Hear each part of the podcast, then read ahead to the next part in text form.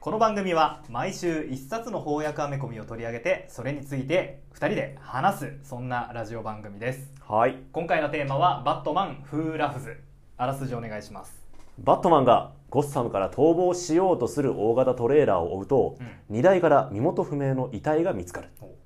調査してみるとなんとそれは死んだブルース・ウェインの遺体だったはい同じ頃アーカム・アサイラムに重火器を用いるバットマンが現れる被害者バットマン容疑者全てがバットマンなるほど そんなお話ですめちゃくちゃ面白そうだこの最初のさ遺体泥棒さ うんうんあのアメリカじゃ日ロスじゃ日常茶飯事なのかななんか家ごとさトレーラーで運ぶっていうさそれすごいよねこういう文化なの家ごと引っ越すってことかなねえあるんだこんなことねそのい屋敷が乗って屋敷というか家が乗ったトレーラーの中から死体が見つかるっていう導入ですねなるほどそれがブルース・ウェインだとあといいよねこれミステリーとして謎の提示としてぐっと引き込まれるよねまあね確かにあの今のあらすじ聞くとなんか面白いねう、うんんうんまあ実際にはこの謎で引っ張るっていう形では ねなないんですけなどいんでねすけどね、えーそのまあなんだ、えー、とみん他のバットマンは、うんうんえーまあ、別の平行宇宙から連れてこられたバットマンだったとまあ平行宇宙とかねよく出てくるもんねそうだねあの今回ライターははいザック・スナイダーおおニュー52の、うんうんえーバットマン誌を担当してですね、ーはいまあその新しい世界観になった時にこうバットマンのオリジンを語り直してっていう風にうんうんだから現行のバットマンの基礎をねうんうんうん丁寧に作ったライターで、えーまあこのラジオでも「バットマンメタル」はいはい今回も大きく関わってくるねそうでしたねダークマルチバースからやってきた、はい闇のバットマンたちとの戦いを描いた闇バットマンねバットマンメタルあとったあかったあとは、えーラストナイト・オン・アース」これもよかったよあーねこれすごく良かったですねあのまあバットマンのある意味最終回みたいなお最話で終した回けど素晴らしかったなんかを書いた人気ライターなんじゃないですかうんうね。んうんダークマルチバースって、まあ、いわゆる普通の平行宇宙と違うんでしたっけうん、違う違うんじゃないのかな。 バットマンメタルでなんか説明されてた記憶はあるんだけど、うんあんまよく分かんなかったんですよねまあ確かにこうちょっと抽象度が高すぎるよね。まず基本的に世界観はこうご平行宇宙は52個しかないと信じられてたんだよね。うんうんうんでも実はその52個の、 えー地図の裏っ側にはダークマルチバースがあったんだよ。うんいやーピンとこねいやいやいやあのねえっ、と人々の ーうん希望やはは絶望が生み出すほ可能性の世界がダークマルチバースです。う分かんねえいやもう平行宇宙だってさそもそもほら、よく分かんないとこあるじゃないですかさも当然のようになんか受け入れちゃってるけどそもそも平行宇宙ってなんだよっていうところからさらにもう一個こう抽象度が高い世界じゃないですかいやー確かにねえーっとなんつうんだろう俺の解釈だけど、うんうんそのドロドロとしたはなんかあんまりこう形になってないマグマ的 なあうんうんそのエネルギーの世界を形作るエネルギーの源泉みたいなのがほ多分あのーこう我々の宇宙の底の方には流れてるんですよ。うほううんうんでそこからこう泡みたいなのがゴポッゴポッてこうたあまあに湧きがかってきてそ,、うんうんれがダークマルチバースだと思ってる よあドロドロしたエネルギーの塊が時々湧き立ってくるそうそうそうそうそうそうまあこれ私たちが生きてる認識する世界ほどうん具体的ではないかもしれないけそうど、そうそうまあ、ふわっとしたそうそうそうそう世界たちのことがダークマルチバースかそううんうーんなんかバットマンメタルで説明されてたのは、うんうんどんな説明されてたっけあれえっ、と確かだけどまあなんかなんかそのうんと人々の強い思いが、うんうんやっぱそのダークマルチバースにはあある的なこと、うんうんうんうんで、えー、と最近はちょっとやっぱヒーローたちがあなんか世界も分断とかが進んでて、うんうんヒーローたちも力を失っててだからこうい悪い絶望の世界ばかりがああダークマルチバースからボコボコ生そうそまうれてきてる生まとれてくるけれどもでも実はダークマルチバースには希望もあって、うんうんそれがほらテンスメタルっていうあのセイントセイヤみたいなあーあーはいはいはいはいようはになっていきたじゃないですか、あったあっただから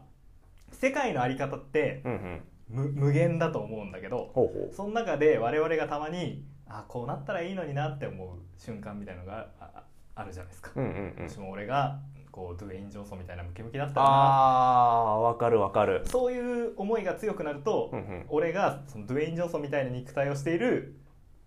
そのダース・世マッ界チ・がバースがあポコンって生まれるわけあなるほどなるほどでもそれは不安定なもんだから常日頃から思い続けてるわけじゃないもんねそうそうそうそうだからたまに、まあ、パチンってはじはじけてしまうんだよはいはいはい同じようにああもしも、えーこのあと犬のうんこ踏んだら嫌だなって思いで こうダークマルチバースが生まれるわけはあ、はあはでパチンとはじけるわけあ、うんうんだからダークマルチバースはあのー人々の気持ちで生まれるんだけどあんまり強い世界じゃないとうんなるほど不安定で失われてしまいやすいそうそうそうそうなるほどねで、えーこれはと思ったやつは、うんうんあの世界の火事場 でああワールドフォージだっけ ワーなんルドフォージかあったねあったあったがあの正式なマルチバースとして採用するとなんかでっけえハンマー持ってるやつが作るんだよねそうそうそうそうそうああそうかそういう話だったといねうような感じなんだと解釈してますよ私は無限に生まれる創造性そうのそう一部の世界そうそうそうまあ同人設定みたいなそういうやつですかそういうねことそういうこと淡い世界がそうそうそうダークマルチバースあのだから本当は無限の可能性で無限の可能性が形持ってないんだけど、うんうんあの我々の気持ちでそれが形を持つ瞬間があるとなるほどそういう儚い宇宙がダークマルチバースなんじゃないかと思っあてるよイフ設定ーあーなんかちょっと分かった気がする、うん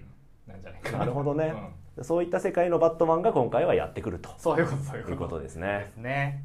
タイトルにもなってんだけど、うんうんまあ、今回のこの事件の一番の黒幕はバットマンフーラフズめっちゃおしゃれなバイザーつけてるバットマンですよね笑うバットマンっていうんですか、うんうん、えー関係代名詞ってやつですかお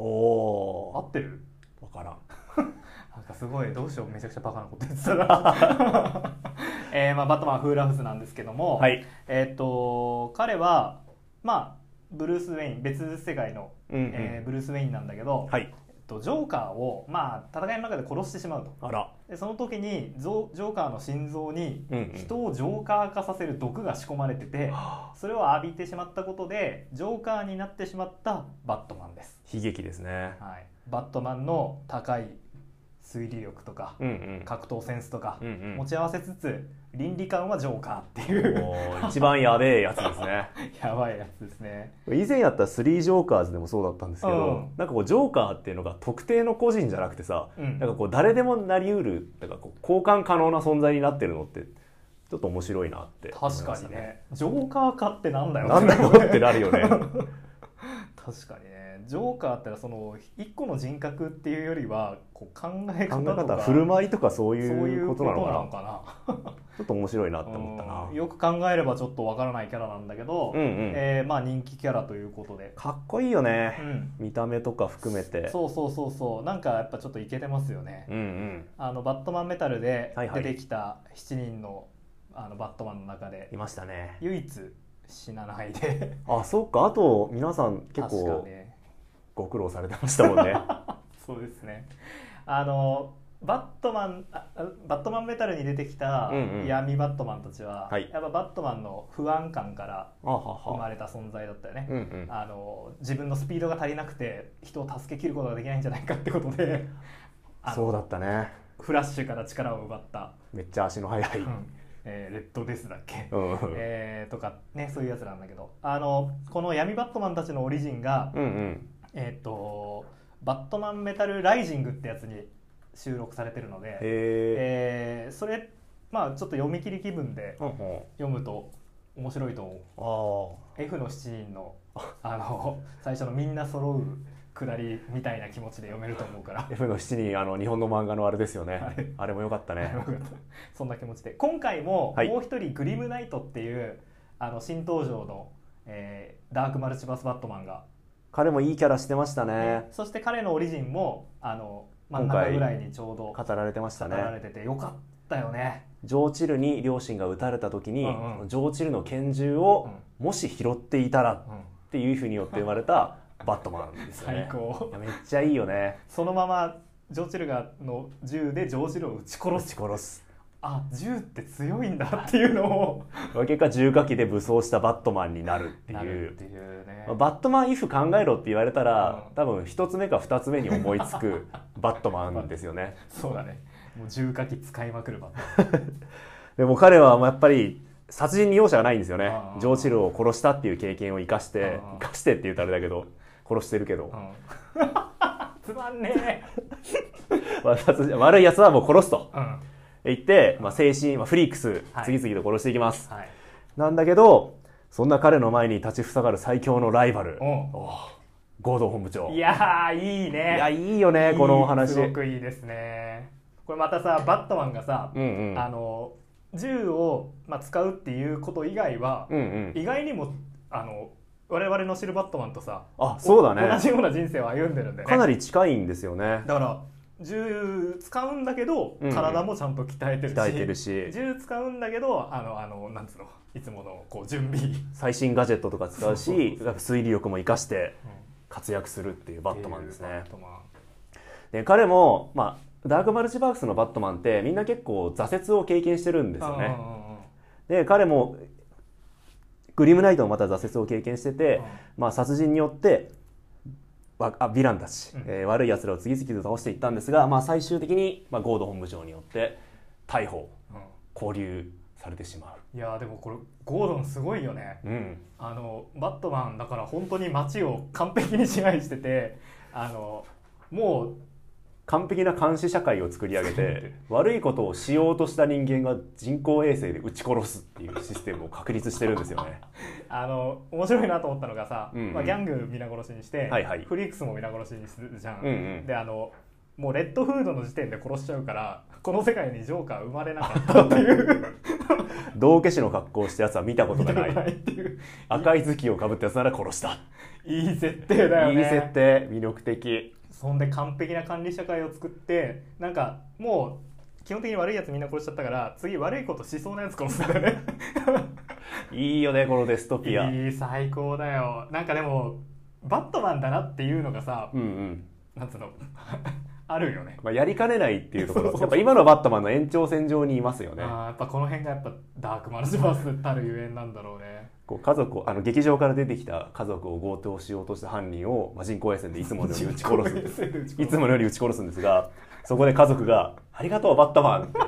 街の暗闇に向かって手を振るっていうシーンが、狂ってるすいいよねすごいディストピアだよねやっぱ市民も監視社会であることを受け入れてるあ。ーいや、素晴らしいキャラクターですよ。そんなもうそんなガチガチの中でグリムナイトを追い詰めるゴードンっていうのがまたやっぱいいよね、彼かっも。こいいよねいいよね魅力的なキャラです素よ敵。なキャラ、そんなグリムナイト、我々もこのユニバースにやってきてうね、んやっぱこだわるのはゴードン本部長の。ああうんうんうんそうだねフーラフツはゴードン本部長を殺そうとするんですけど、はいはいはいはいグリムナイトは止めるんですよね、はいいはいはいや説得には骨が折れたぜみたいなこと言ってましたけど、でなんで止めたかっていうとこれからフーラフツがやる大事件を見せつけたいと、うんでそうすることでお前のような法律をあるいは倫理を道徳を重視する考え方が間違っているっていうことを理解させたいすげえな俺が正しかったということをお前に見せつけたいんだあっていう考え方ですよあねなるほど彼も愛が重いですよねそうだねそうだねバットマンとゴードンの愛だねやっぱ自分のことを理解してほしかったっていうのを別の宇宙に行って伝えようとしてるわけ ですねだかそれでいいんだらオリジンが描かれてることもあってすごく魅力的ですよね、うんグリムナイト、うん面白かったうんうでんすね、でまあえっとその他にもブルース・ウェインはたくさん出てくるんですけど出てきますね最初の被害者はですねあのそのさっきトレーラーにトレーラーに乗乗っっててたた死体なんですけどあのなんとバットマンが自分で司法解剖検視か、うんうん検視をするんですよね自分で自分を検視するっていうねそしたらなんかこう体に傷がついてるんだけど、うんうんこれはやっぱ自分と一緒だとだからこの被害者になったブルース・ウェインもバットマンをやってたんだろう昔はかつてはやっていたようだったやねってたやっていたようだとだけど指の爪になんかエコ素材みたいなのがついててはいあ都市計画にいつからかバットマンを引退して都市計画に携わってるようだと、いやーいいよね立派な仕事ですようねん都市計画家なんてうんそして指輪の跡があるあらでえ入れ墨がうんうん「メイ」って書いてあってこれは私がセリーナと結婚したら娘につけようと思ってた名前だってここから彼は今都市計画をやってそしてセリーナと結婚し娘もいるってことだ俺このむセリーナと結婚して娘ができた時に名前を考えてるバットマンっていうのがちょっと面白かったんだけど確かに可能性を感じさせるいい名だろうとか言ってああ言ってたねうんまあでも現実現実に今あのねストーリーラインではうんうんキャットウーマンセリーナとの結婚みたいな話もあるからはいはいねどういう道筋をたどるか分かんない都市計画始めるかもしれないああるかもしれない話ですよねなんかそんな話ああったよね都市計画あのうんなんかあの今一番新しい翻訳のバットマンさうんうんダークですあダークデザイン、うんあそうだあれの冒頭も都市計画のなんかそんな話話ちらっとだった出ねてくるねあのこのスナイダーがさうんうんえっとスコット・スナイダーがさ、はいはいえっと結構こうバットマンとうんうん街の関係みたいなのをはニュー52では描いてきてたから、へーなんかこう都市計画に携わるっていうのもあるかもなっていう気はさせるよねあなるほどねそその中であの町を昔から裏で支配してた、はいはいはあいの袋の法廷っあていうあやつらがいたんだみたいな話になってそういう流れだったんだそうそうそうそうはははは今回もさ、うんうんあのまあ、過去に、えー、と昔のゴッサムに隠された秘密みたいな話うんがう出んてきて、ちょっと出てきたね町とバットマンの関係を描くへライターえなのかな、確かにそういうストーリーから考えると、うんダークマルチバースで都市計画を考えるバットマンがいるのもまあ違和感はない、うん違和感ない自然な流れってことかそうだねなるほどあの被害者他にもたくあていうかそもそもなんでこんなバットマンが殺されてるかっていうと、 うんあうんううんんあのフーラフズが幸せなバットマンなんかバットマンを引退したバットマンからはい結成を作ってはいそれによって、えー暗黒物質でこの世界の人々を汚染しようって考えてんだよね皆さんこれ分かりますかねここは正直ちょっと分かんないいやー私も最初の時ちょっとピンとこなかったかななぜそのねバットマンがなぜ血液そをれを作ってっていうっていうなぜ幸せなバットマンからみたいな、あ分かんなかったけどまあその辺はグルーヴ感でまあ、なんとか流れでねそうそうそう勢いでそういうもんなんだろうっていうことなるほどっていけると思うんでいねけると思うそうそう冷静にこうやって語ろうと思うとあれってなる けど、何やってんだろうとならなくもないとこありますよまあね読んでる時はね、うんうんあの殺人を止めなきゃとかさ確かにどうなるどうなるってね結成を巻くのを止めなきゃとかってなるからあんまり気にならなかったんだけ ど冷静に考えると理屈がわからないいやわかんない本当はなんかあるのかもそういうあもしかしたらね設定が、はいうんで他にどん な被害者が出たかというと、はい紹介していきましょうえー空から落ちてきた、えーブルース・ブルース・ウェインうん職業市長市長でしたねうん、警察がねこう、えーした遺体をこう、うん探したら市長の身分証身明分証が出てきたとそしてスピーチの原稿によると、ほうほうえージェイソン・トッドが死んだ時に、まあ、バットマンを引退したんじゃないかみたいなことを言ってたからまあねバットマンイフとして確かにあり得るあり得たかもしれないお話なるほどなのかなやっぱジェイソンがジョーカーに殺された時にこういうやり方じゃダメだとダメだと、コウモリのコスチュームを着てうん悪い奴らを殴ってもしょうがないうんということで市長選に立候補したと行政で、行政でうん政治の力でホワイトナイトとしてねああありそうだなありそうだねうんあのコミックとして面白いかどうかは置いと いてまあその選択肢としてはあってもいいおかしくない確かねにねうんうんであと戦いの舞台が、まあ、ブラックゲート刑務所はいはいに行くんだけど、そこでも、えーダークマルチバースのブルース・ウェインが出てきました出てきましたねね刑務所所長ですかかねな責任者責とし任者てとしてブラックゲート刑務所を運営しているで彼のいる世界のブラックゲート刑務所は元のブラックゲート刑務所の6倍の広さはあるっていうこれはどういうことなんですかね所長として有能だったからいろんな人入れられたってことなのかなめちゃめちゃくちゃ捕まえたから足んなくなっちゃったんでしょう ねアーカムもなんか島に作ったみ たいなこといややばいよねやばいよアーカムアーカムおかしい人たちを島に押し込めるってなんかいろいろやばいあれですすよごいね島だよね 絶対に何百年後か呪いの島になってる ねえまあでもそうやってまあ彼もそういうなんつうんだろう社会的なね、うんうん公の立場を使って、えー、ゴッサムを良くしようとああそうだねしたって感じ確かに公的な立場の人が多いですよねはい、あとは、えっと途中でフーラフズが、はいまあ、フクロウの法廷、うんうんえーゴッサムを裏から支配している秘密結社で秘すけど密結社にちょっかいをかけるシーンがあるんですけど、はいそこで出てくるのがフクロウの法廷の指導者となったブルース・ウェイン、うーうんんコウモリからフクロウへおおーねこれな何があったんだろうね彼ねねあんま、うん、どうなんでしょうかねスカウトされたのかなやっぱ自分一人の力じゃちょっとあ組織の大切さって思って仲間の大切仲間さの大切さもっと大規模にやろうって思って、はいはいはい彼はだからちょっと裏の道選んでますよねそうだね、うんまあ組織の一員になってるから自分がいなくなった後もこう中長期の渡ってああなるほどゴッサムに影響力を残すっていう意味でああなるはほどなるほどなるほど伝統のある秘密結社ですからねそこに入るっていう方法も一つのやり方かななるほどねまあそういう感じでいろんな方法でゴッサムを良くしていったんでねそうだね街を良くしようっていう部分は全て共通していてそして今いるバットマンよりみんなまあ幸せな人生を歩んでいるっていうところが共通点ですかうんですね。ねまあそんな感じあであともう一人ね、うんうん最後にあのー一番幸せな記憶のブルースっていうのが出てくるんあですあ出けてどきましたね。まあそれは子供なんです子供時代。こんな風にみんな途中まではバットマンと同じ人生を歩んでいて、うんうん途中でちょっと路線変更をして別あーの形でゴッサムを救おうとしてったと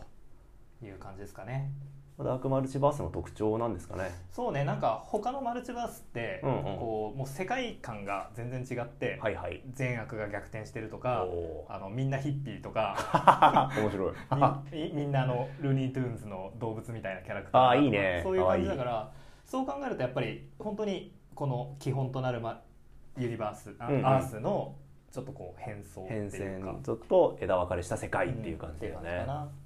スコット・スナイダーの作品の特徴として、はいはいやっぱこうバットマンとジョーカーの関係をすごく掘り下げて描くっていうところあるのかなとああそうです思っねてはいはいはい今回も、うんまあ、ジョーカーとバットマンは本当にいい相棒として 活躍するし、はいえー以前やったラストナイオンアース「ラストナイト・オン・アース」あああれは実質ジョーカーとバットマンの最終回だし そうだねあるいはバットマン・メタルもねう、んもういい相棒してたじゃないですか。うんいい相棒してましたねラストナイト・オン・アースなんてもう2人のバディもまあのでもでももだったもんね、らうんう最高でしたねあ最高だったね最後なんかだって家族になって終わりますからねみんなで子育てをしようっていうオチですから。えーメタルの方も、えーっとあれでもラスボスはまあバットマンフーラフーズだったんだけど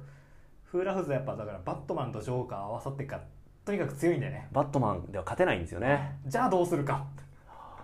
もうジョーカーがね組むっていうやってきてくれるっていうめちゃくちゃ熱い展開がありましたよねあそうですねで今回は今回もまた今回もまたジョーカーをぼ、まあ、ジョーカーの助力を得てフーラフスと戦おうとするっていうお話でしたね、そうだねえーこのお話の途中で我々のこの宇宙のバットマンも、まあ、ジョーカー化する毒を受けてしまって、まあ、半分ちょっと頭がおかしくなりつつあるっていうそういう状態でフーラフスを追わなきゃいけないっていうかなり追い込まれる展開なんですよねそうだねいやもうこのままでは正気を失ってしまう、うんそんな時頼りになるのはあいつしかいないということでジョーカーをと面会するわけですよ ねこあこいいよねあのバットケーブにジョーカーを案内するっていううんうね、んうん家に呼ぶ家に呼ぶそんで ジョーカーもねうんうんバットマンがまあ何をし求めてるか分かってるから、はいはい 自分で自分の心臓に銃を撃つっていう こんな献身あるかっていすうごいよね自分の命を捧げてあーフーラフスとの戦いにね貢献しようとするんですよねジョーカーんいかん心臓からし心臓が動脈から血がジョーカーなぜだなぜこんな真似をだってよやつに勝つにゃやつにならねえとへへとか言っても うねえ何この熱いめっちゃ熱い展開ですねいやーそれでまあどんどんバットマンもフーラフズに近づいてって、ジョーカー化していくわけですねあーその狂気の思考っていうのがねう、んうでんきるようになって正常なままでは推理力や、まあ、価値観によって彼を追うことはできないわけですね、すごいねそんでこれなんか最後の方も良かったですねよか った。ジョーカー、私があの怪物になったら、私の友人、仲間ではどうすることもできないうんう。んすべ、てが終わる。だから、もしそうなったら、安心しろ。その頭を吹っ飛ばしてやるよ。いやふっ約束だぞ。ああ、胸の十字にかけてな。で二人で笑うっていうシーンがあってね。いやー、これもいいですよね。いいよねバットマンのジョーカーへの信頼が描かれていて、もうこの二人の関係すごいよなめちゃくちゃ仲良しですよね。うんでちゃんと打ってくれますけどね最後そねう、この打つシーンもかっこいいんですよ。うんもうぜひね、皆さんに改めてまだ読んでいただきたいシーンでもありますが。そうですねもう本当に最後そのフーラフズとの戦いの中で完全に正気失っちゃうんですよね、うんうんうそん。こに駆けつけるジョーカーっていうここ はぜひジョーカーのおかげで勝てたし、ジョーカーのおかげで救われるっていうお話でもありますよご覧ね。になっていただいて、ぜひご覧にいただなっていただ いて。いいねやっぱザザック・スナイダーじゃねえやスコット・スナイダーはさ、うんうん。あのニュー52でバットマン担当してる間に、は いはい。 2回あのラスボスがジョーカーのへーでかいイベントやってるんで、ああ、好きなんだやっぱろ好うきなキねャラなんだうね。ん書きがいがあるんだろうねなるほど。フーラフスと、うんまあ我らがバットマンの戦いが、まあ、描かれるわけなんですが、うんうんフーラフスの狙いとしては、我らがバットマンをうん狂気に陥らせたいはいはいはいはい、というのが一つ目標としてあるんですよね。みだたいですね、からまあバットマンを堕落させようとするっていうことなんですが、まうんあ、そのジョーカー化する毒液を浴びてる関係で、まあ、バットマンはだんだん正気を失いつつある、うんうんそんな時にフー・ラフスはバットマンをこんな風に説得するんですよね、はいはいコウモリとは地球上で唯一空を飛べる哺乳類特徴本性そして欲望を受け入れることで種の限界を超え高みに到達したコウモリは進化と勝利の象徴なんだなるほど、だからお前も自分の本性を受け入れて、うんまあ、狂気の世界に踏み出せっうんうんていう説得ですかねこれやってるの。なるほどねでまあその後ね2人の戦いによって、まうあ、ん最終的に、まあ、バットマン勝利することができるんですよね。うんうんうんまあ、もちろんジョーカーの協力あっての賜物なんです があそうだねで物語のラストうで、ん今度は我らがバットマンによる、うんまあ、コウモリに対する考え方が語られるんはいではすいよね。はいアルフレッドに話してますねそうだねこれもいいよね。いいねまあ、鳥と違ってコウモリの翼には羽毛が生えていないしうん骨に空洞があるわけでもないうんは決して飛ぶのに適した体じゃないんだいはい長すぎる指の間に張られた皮膚のひだを翼にして飛んでいるコウモリは生まれに逆らって飛ぶうんそれは困難で負担を伴う崇高な営み良くも悪くもバットマンに似てると思わないかい全てに逆らい生まれついた自分のさらに上を目指す毎日毎晩たゆみなくいいねってことを言ってていいねまあ、2人の考え方フーラフスとバットマンの違いがよくわかるセリフなのかなとか思ったし僕はあれこれ読んだ時にバットマンとスーパーマンの関係に似てるなってちょっとほ思いましたうね、ほうまあ、バットマンってやっぱ人間だけどその人間の限界を目指すキャラクターじゃないですか、そうだねうん、うんうんたゆまぬ努力によって、うんうんでも一方でスーパーマンっていうのは生まれ持った能力、うん生まれ持った才能を一体どう受け入れていくのかっていうのが一つおお話としてよく描かれるのかなと思っていてつまり他人とは違う生まれであるそうだよねあの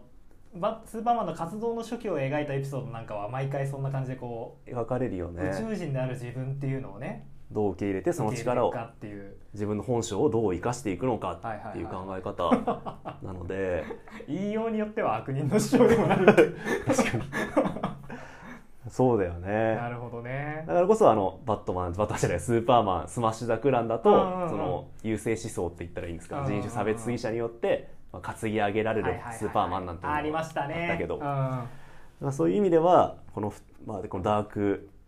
マルチバースうのんバットマンはちょっとスーパーマンに似た考え方をしているようになってるってのも面白いかなって なるほどねこういうふうに考えてるってことはバットマン自身うもんそう考えていた時がきっとあったから、そうだねそういう世界が生まれなたるってほことでどすよねね。ああ面白いなこのまあ本当はコウモリはうんうん飛ぶのに適してないんだと、だけど自分の限界高みを目指して、えー、崇高な営みを行ってるんだっていうアルフレッドに語っているシーンのさはいはい。あのコマのなんセリフの後ろ側がさうんうん。あの困っている人を助ける、まあ、無名のゴッサム市民の姿ですね。姿なんだよね。あのフーラフスの、うんうん。えーっとバイザーはいはい。よおくしわかゃれんなバいイザトゲトゲを見るとそういう人々の欲望みたいなのが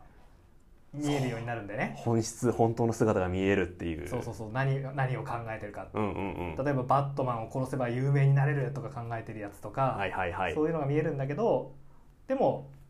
そそれがなんつうんだろうほ本質本質本質まあ本心でそういうことを考えていたとしても、うんうん。どういう行いをするかってのはそことは別にあるってことだねそうだね。だからあのグリムナイトもさ、はいはい。悪いことしそうなやつを先手で取って殺してたじゃないですか 殺してたね。うん それに対するアンサーでもあるよね、ああなるほどね。うん、悪いことをするかもしれないかもしれない、本心は悪いやつかもしれなうい、んうでもうんその振る舞いはうん良い振る舞いをするかもしれなかいもしれないその可能性をかけようと、そうそうそうそうああなるほどね、確かに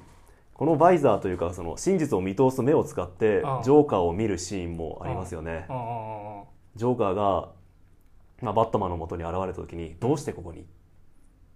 てバットマンが聞くんですよね、うんうんでその真実を見通す目を通すとジョーカーはこんなこと思ってるんですね傷つけるため苦しめるため殺殺すためうんだけどジョーカーが口にするセリフは「話すためだなんだよジョーカーどうしちゃったんだよめちゃくちゃいいやつだよなこの話」だと、めっちゃいい話だよねうんだからゴッサム市民の良き行いと同じことをジョーカーもうん、するわけですよねうんでその流れで俺がおかしくなったら、まあ、お前の頭吹っ飛ばしてやるよってねうんことを言ってあげるわけですかなるらほどいいですねジョーカー全然悪いやつじゃないじゃ ん。もっと仲良くしろよ、お前ら。本当ねなんか普通のライバルキャラみたいにななっちゃってるよね振る舞いこそが重要である。いや、苦しいかもしれないけど、それが大切なんだっていう。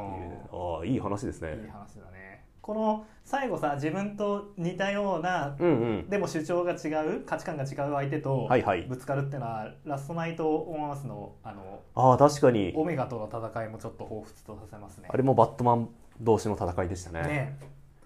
あれも良かったなうん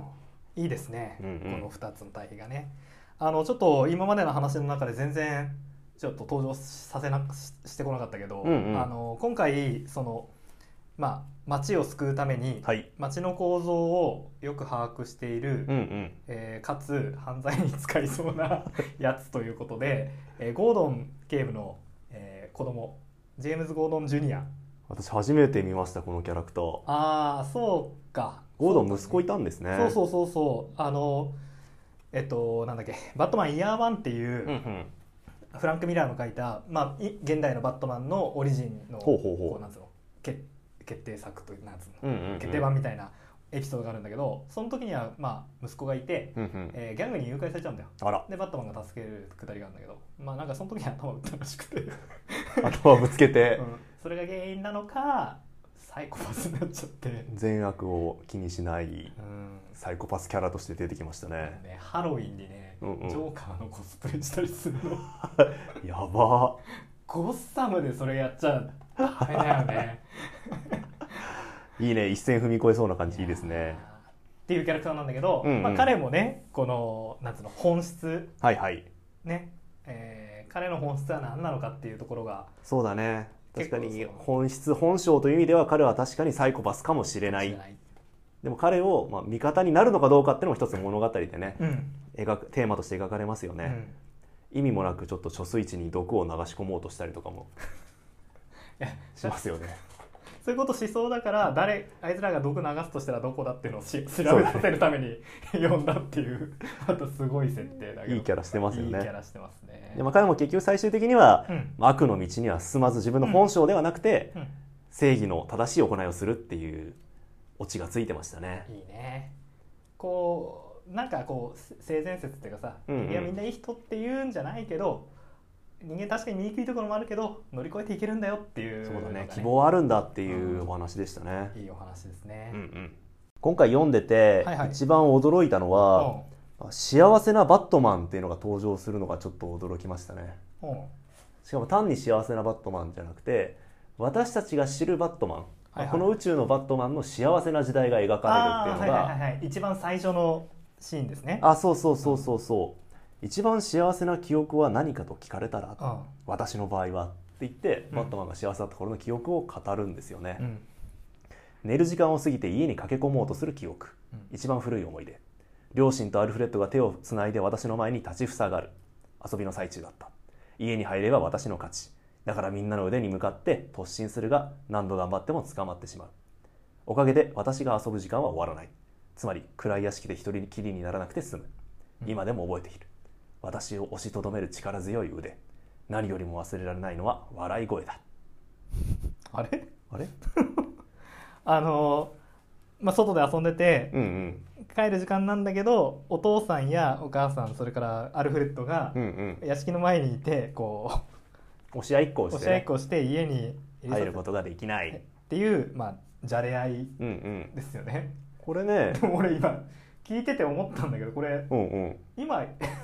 まあまさに今やってますよねこれさ「ダークナイト」っていう映画でさ、うんあったセリフなんだけど、うんうんまあ、ジョーカーがうんバットマンと追いかけっこをする中で、うん本当のラスト近くなんですけど、言うんですよね絶対に止まらないものと ああはいはい、ぜ動き続けるものがぶつかった時にこういうことが起きるんだぜうん、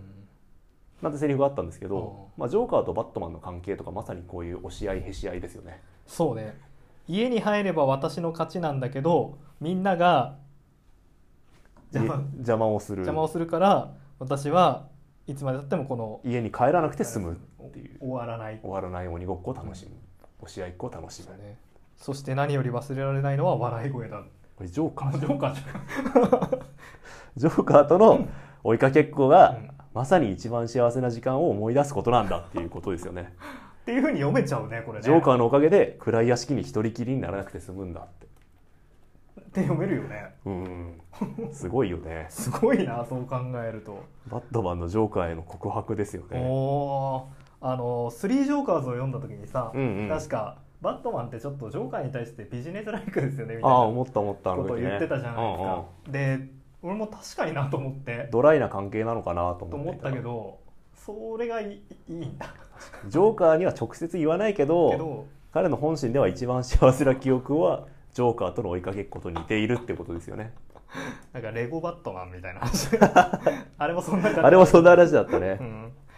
なるほどうーねん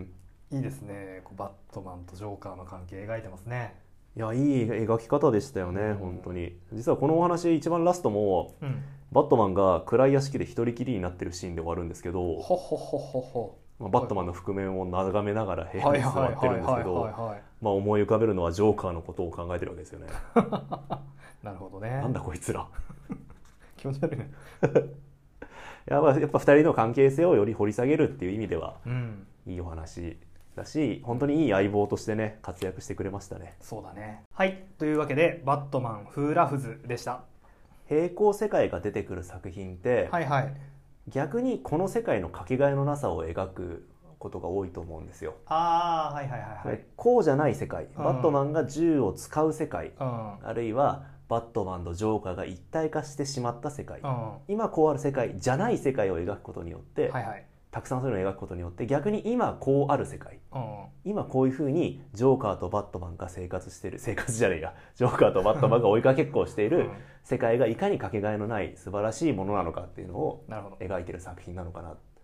ど なるほどつまりたくさんの平行世界はジョーカーとバットマンの関係性の前儀に過ぎなかったっていうの が私の感想ですかね。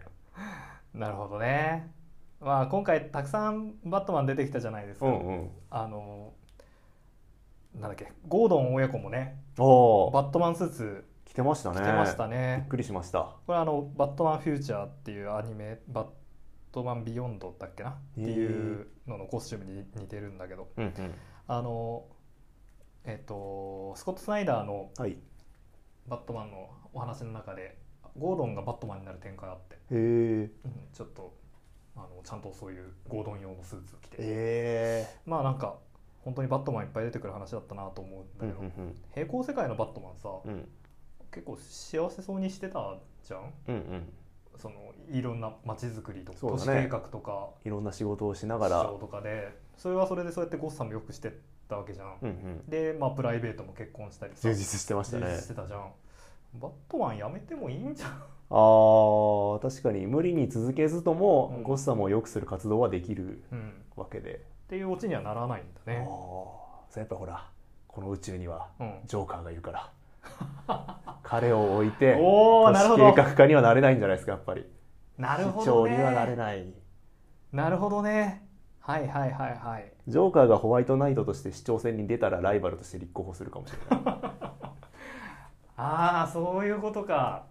え市長とかさ、うんうん都市計画とかさ、はいはいあの刑務所の所長とかのさ、うんうん世界のさジョーカーって何やってんだろうね確かにで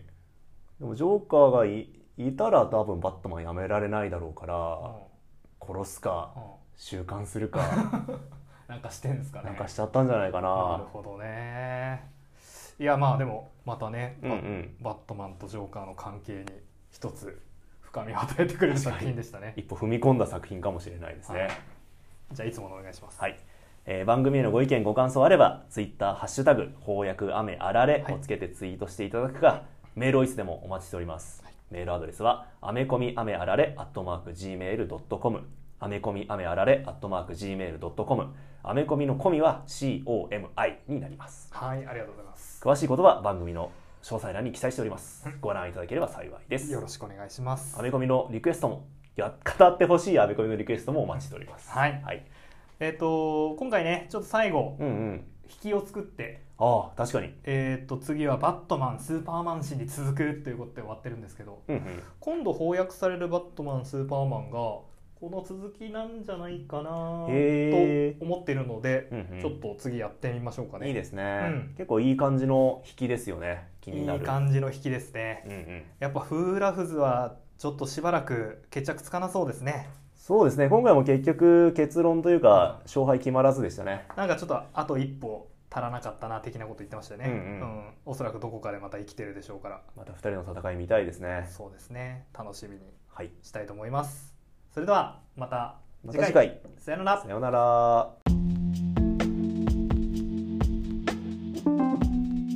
どの世界でも、うんうんやっぱそこそこ成功者になってましたよねブルース・ウ確かェイに何でもできるんですね何でもできるんだねあとみんな一度はやっぱバットマンになってるってのはちょっと面白かったですねあ そうだねあのこの前ちょっと話した、うんうんえっと、バットマン・エバートルトって昔のエピソードがいっぱい入ってる、はいはいはい本であのバットマンがタイムスリップして子供の頃の自分をジョーチルから助けるっへえいいてじゃんいうエピソードがあって、うんまあ、両親も撃ち殺される前に助けてあげるって話があるんだけどそのお話でも